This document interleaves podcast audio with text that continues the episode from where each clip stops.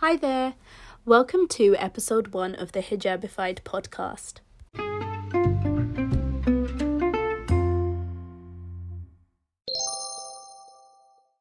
Hey, my name is Fazana and I will be your host for the Hijabified podcast.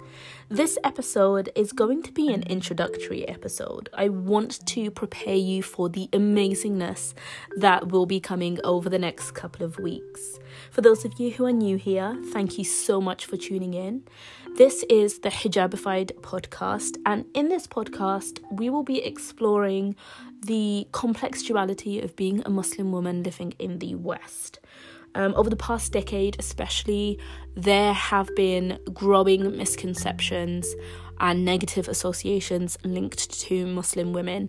And I think that this would be the perfect opportunity to dispel those myths and move away from a very, very destructive narrative that has been formed about veiled women in particular there is quite a bit of mystery surrounding Muslim women and Muslims in general. What do we do if we're not drinking and partying all night long? Um, and that's not to sound condescending or patronizing in any way.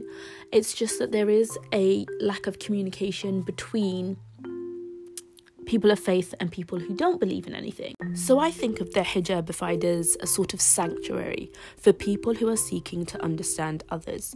Whether you are Muslim or not, the hijabified welcomes people from all walks of faith. I genuinely believe that different perspectives provide a richer, deeper conversation. It's really interesting because we now live in an era that champions diversity. TV advertisements and social media campaigns are full of representation, representation of the society that we live in. You have people of different colours, of different shapes and sizes.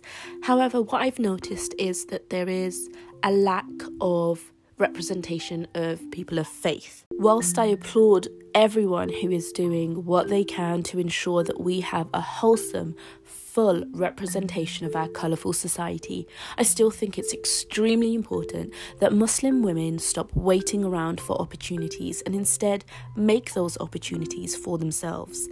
There are some fantastic Muslim women who are living, existing, and dominating the spaces they occupy, and I'm hoping that the hijabified becomes one of those spaces. So, what does the word hijabified mean? Well, it actually doesn't mean anything because it doesn't exist. I made up the word hijabified to reclaim the word hijab. Now, originally, the word hijab in the Quran refers to a state of being, being modest in your conduct and your speech. Over the past decade or so, the word hijab has slowly become synonymous to the headscarf which got me thinking about the moment in which I transitioned from just being Muslim to becoming visibly Muslim. Not only did that moment change my outlook on the world, I also feel like in some ways it changed the way the world viewed me because I was literally wearing my faith on my sleeve. It's like having the word Muslim tattooed on your forehead. Now, I'm not here to convince you that the Muslim experience is exactly the same as the non Muslim experience, because let's be real, it's not. However, the fact is, Muslim women, particularly veiled Muslim women, tend to experience far more adversity day to day than the average person.